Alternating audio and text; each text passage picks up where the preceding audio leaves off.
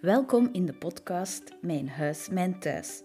Ik ben Katrien van Interieur Studio Kompas en met Studio Kompas wil ik jouw kompas zijn voor het interieur van de 21ste eeuw.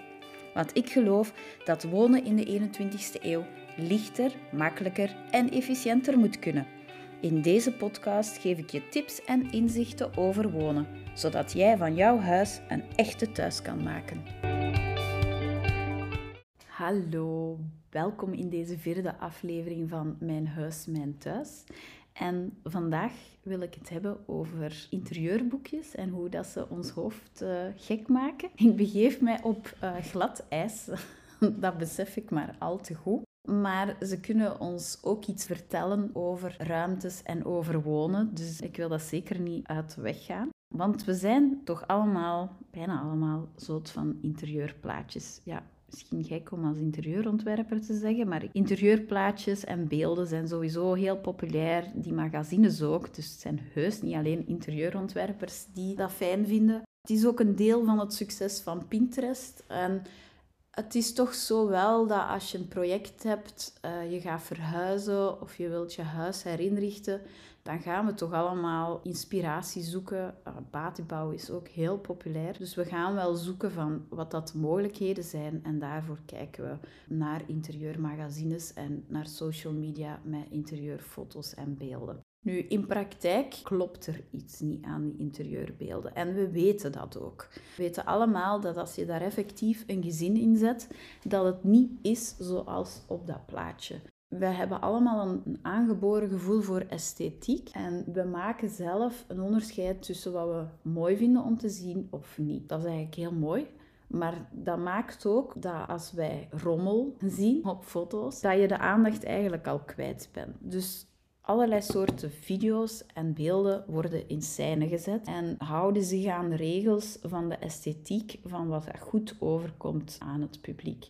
Een heel mooi voorbeeld daarvan is toen ze zelf zijn komen filmen bij ons. Ze hebben onze woning gefilmd ja, daarna had ik mijn kritische zone die eens gingen kijken van, ja, oké, is dit nu goed of niet? En eerst was het van, oh ja, zo is ons huis wel mooi, maar knap. Dus waren ze zelf verbaasd en keken ze mij met, twee, ja, met nieuwe ogen naar ons huis. Ze gaven mij dan ook de feedback dat ik precies een politieker was die elke dag voor de camera kwam. Ik zal dat dan maar als een compliment nemen. Ik weet niet of dat, dat een compliment is uh, om vergeleken te worden met een politieker, maar bon. Ze hadden dus eigenlijk weinig op aan te merken tot op een bepaald moment ik met een koffie in de zetel ga zitten en mijn zoon meteen verontwaardigd uitroept van Oh, mama, zo ga je nooit in de zetel zitten. Ja, dat klopt. Maar hadden ze mij gefilmd terwijl dat ik op mijn normale manier in de zetel zou ploffen en een boek zou lezen, dan zou een deel van de esthetiek verbrot zijn geweest, zoals we dat zeggen, en zou dat de kijker gestoord hebben. Dus fotografen en ook cameramannen en zo letten heel goed of beelden esthetisch in orde zijn. En ook al wordt er heel veel opgeroepen op social media van ah ja, echtheid en puurheid, per definitie, beelden die esthetisch goed gemaakt zijn, zijn gewoon populairder. Dat werkt gewoon beter. We kunnen dat oproepen en we kunnen activistisch daarvoor zijn, maar het is gewoon zo. Dus dat is belangrijk om te weten, maar dat klopt dan niet met de werkelijkheid. En ik was daar geïnteresseerd naar van ja, oké, je hebt dat plaatje, maar als daar mensen in wonen, dan werkt dat niet. Maar wat maakt dat? Wat maakt dat dat een huis werkt en dat je daarin kan wonen en je ding kan doen? En een van die aspecten die het verschil maken, dat ik, is, een, is een begrip dat ik zelf heb uitgevonden. En dat is het nulpunt van een ruimte. Sorry, dat is mijn wetenschappelijke achtergrond. Als jullie op het einde van de afleveringen een betere naam hebben, dan mogen jullie die mij altijd geven. Maar ik ga even gewoon zakelijk zijn en het hebben over het nulpunt. En dat maakt dat je in het interieur gaat inrichten tot een nulpunt, zodat dat daarna, als je erin leeft, het leven zelf aan kan. Dus dat een interieur gemaakt wordt om rommel aan te kunnen. En rommel, dat klinkt een beetje oneerbiedig, maar rommel is een deel van het leven zelf. En je hebt eigenlijk gewoon spullen die je nodig hebt in het dagelijkse leven. Je hebt spullen die jou uh, vreugde kunnen brengen of die jou herinneren aan iets. En dan heb je ook nog wel ballast van dingen die er zijn, maar die je eigenlijk niet meer gebruikt, die jou ook niks meer zeggen, maar die er wel nog altijd staan. Dus die drie soorten dingen heb je wel, maar wij noemen dat allemaal in zijn totaliteit rommel. En dat is heel oneerbiedig, want vertelt die rommel uh, hoe jouw leven eruit ziet. Ik heb dat ook altijd als ik een afspraak maak om bij iemand op bezoek te komen. Dan krijg ik heel vaak de reactie ook, oh, nu moet ik eerst opruimen. Dan zeg ik altijd, ja, liever niet. Eigenlijk heb ik liever dat je niet opruimt. Want die rommel die op dat moment er is, die vertelt hoe dat jij leeft, hoe dat jouw huisgenoten leven, wat dat jij belangrijk vindt, hoe dat jij in het leven staat. En het is vanuit dat standpunt dat je naar oplossingen kan gaan zoeken. En als je het leven verbloemt en mooier maakt, dan ja, snijd je eigenlijk de mindere kantjes eruit. Maar het leven is mooi en lelijk tegelijk. Het leven heeft ook lelijke kantjes. En in een ruimte mag dat ook gezien worden. Natuurlijk, als die ruimte daar niet op voorzien is en niet gemaakt is om die rommel binnen te pakken, Ehm, dan krijg je al heel snel chaos en frustratie en ja, gewoon een woning die niet werkt voor jou. En daarvoor kan het nulpunt wel interessant zijn. De eerste keer dat dat begrip naar boven kwam, dat was bij het inrichten van onze vakantiewoning in Friesland. Uh, dat is voor acht personen en ik wou heel hard dat mensen die daar binnenkwamen zich heel snel op hun gemak voelden en meteen bezig waren met genieten. En niet van, ah hoe zit hier alles ineen en waar kan ik alles leggen. Dus ik heb heel hard in die functie dat huis ingericht. En dat moest dus heel praktisch zijn. En dat staat nog altijd een beetje in contrast met hoe dat je ook de beelden van vakantiehuizen op social media ziet. Want toen het helemaal klaar was voor de eerste huurders, en ik keek nog een laatste keer rond, had ik echt zoiets van, damn, dat is hier te clean. Dat is net niet gezellig genoeg. Op dat moment vond ik dat niet zo erg. Ik zei, oké, ik ga dat meenemen en zien hoe dat ik dat gezelliger eh, kan maken. Het ding is, ik heb dat daarna niet meer veranderd. Want vanaf dat wij daar de volgende keer binnenkwamen met ons gezin, binnen de twee minuten vergeet je dat dat net iets te clean is. En is het juist een voordeel dat je daar je gezelschapsspelletjes kunt zetten, of daar de foto, of ja, de strandtas. Ja, je spullen die je typisch mee hebt op een vakantie. En ik heb dat ook later gemerkt, als het huis dan uh, vol is, als we daar met acht personen zijn, dat heel aangenaam is dat je ruimte hebt om vakantie te hebben. Om effectief van het leven te genieten. En dat was de eerste keer dat ik zoiets had van ah, eigenlijk die interieurplaatjes en, en die, die inspiratiebeelden die we laten zien, die zijn te gezellig. Die houden geen rekening met de mensen en het leven zelf. En wij zijn een deel van die ruimte. Wij bewegen in die ruimte, wij gebruiken die ruimte. En een goede referentie is dan om te zorgen dat uw woning gemaakt is voor dat nulpunt.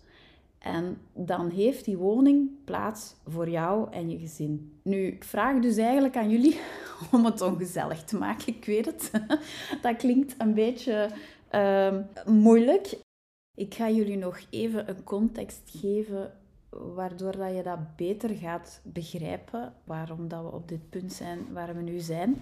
Dus ik ga eventjes in de geschiedenis en jullie weten dat ik dat uh, belangrijk vind. Dan moeten we drie generaties teruggaan. We kunnen veel verder teruggaan, maar voor dit is het relevant om drie generaties terug te gaan. Dat is dus mijn overgrootouders.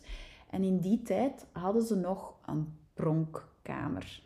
Een pronkkamer of de voorkamer, bij ons thuis zeiden ze de groeikamer. En die pronkkamer die was niet om in te leven, die was om de speciale meubels of uh, kunstwerken of objecten te toon te stellen en om bezoek te ontvangen. Maar daar werd niet in geleefd. Er werd geleefd in de achterkamer, in de keuken en uh, eventueel ook nog een, een, leefruimte die heel praktisch was ingericht, die echt functioneel was ingericht en die gebruikt werd om in te leven. Daar gebeurde alles. Maar voor belangrijk bezoek werd ontvangen in de groeikamer. En op een bepaald moment hebben we dan door meer openheid, maar ook door meer welvaart, is er beslist om die pronkkamer te integreren in de woonkamer. En is dat één ruimte geworden. Omdat er ook gewoon meer spullen voor, voorhanden waren. Er waren meer mensen die zich die betere uh, pronkstukken konden permitteren. Het effect daarvan was dat de, het leven zelf nog meer naar de keuken ging. Uh, de keuken werd nog een belangrijker plaats dan daarvoor. Niet enkel puur functioneel voor het eten te maken, maar ook om mensen te ontmoeten en bij te praten. Ik heb dat nog meegemaakt. Bij mijn grootouders zaten wij meestal in de keuken, tenzij dat er een feest was. Maar voor de gewone bezoekjes zaten wij in de keuken. Daar werd gepraat, daar werd de koffie en de taart gegeten. Dus die keuken werd belangrijk, nog belangrijker als daarvoor. En zo belangrijk dat dus op een bepaald moment gezegd is geweest van ja, maar alles speelt in die keuken af. Die keuken moet geïntegreerd worden in de leefruimte. En zo zijn we aan de open space uh, gekomen waar dat we alles in één ruimte hebben en waar dat de keuken, die ondertussen zo'n belangrijke plek werd, ook echt het pronkstuk wordt. En dat super belangrijk is. Eh, kijk maar naar alle keukenwinkels die wij hebben in ons land. Is echt ongelooflijk hoeveel keukenwinkels er zijn. Maar dat is omdat dat zo'n belangrijk element is in ons wonen. We gaan daar heel ver in, want doordat we die pronkkamer en de functionele kamers zijn gaan mengen, loopt alles door elkaar en ja, willen we eigenlijk met alles pronken. En ja, dat pronken dat klinkt negatief, maar je moet dat zien dat op alle mogelijke manieren wordt gekeken hoe dat je jezelf kan uitdrukken, hoe dat je persoonlijkheid aan iets kan geven hoe dat je dingen kunt bijhouden of etaleren die belangrijk voor je zijn. Dus je mag dat veel breder kijken dan stoeven. Hè? Dus zoals we het op zijn Vlaams zouden zeggen. En omdat die keuken zo belangrijk is geworden, is dat bijna het, ja, pronkstuk van de ruimte. Daar besteden heel veel mensen als ze verhuizen of ergens gaan wonen heel veel tijd in. En daar zie je ook dat daar de meeste trends op zijn. Het pronkgedeelte is belangrijker geworden dan het gebruiksgedeelte. Nu, recent is ehm, zwart, een zwarte keuken en zwarte keukenpanelen heel populair. Dat is ook een trend. Op zwart zie je alles. Dus dat is heel mooi in de boekjes, als alles mooi gekuist en spiek en span is.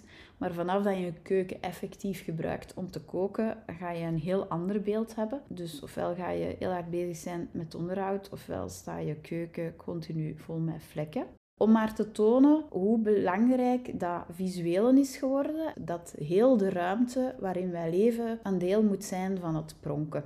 Dus een oplossing daarvoor is onder andere dus je ruimte inrichten in functie van dat nulpunt en daarin ook het functionele boven het uiterlijke zetten. En natuurlijk mag je woning mooi zijn, maar ze moet ook uh, vooral bestand zijn tegen het leven zelf. En een kind moet daar kunnen rondhossen en rondlopen en moet eens iets kunnen laten vallen en zelf op de grond vallen. Kinderen moeten daarin kunnen leven. Dat staat voorop. En uh, jij moet dat makkelijk kunnen onderhouden. En dat is een tweede. En dan op het derde kun je dan misschien zeggen van, ah ja, en ik, ik wil ook wel vrolijk worden uh, van de ruimte zelf. En natuurlijk, we hebben behoefte aan, aan dat pronken. En dat is om een persoonlijkheid te laten tonen. Dat is om objecten bij te houden die ons, ons iets zeggen of gewoon zelfs heel vrolijk maken. En voor dat kan je heel bewust een aantal plaatsen kiezen in je woning.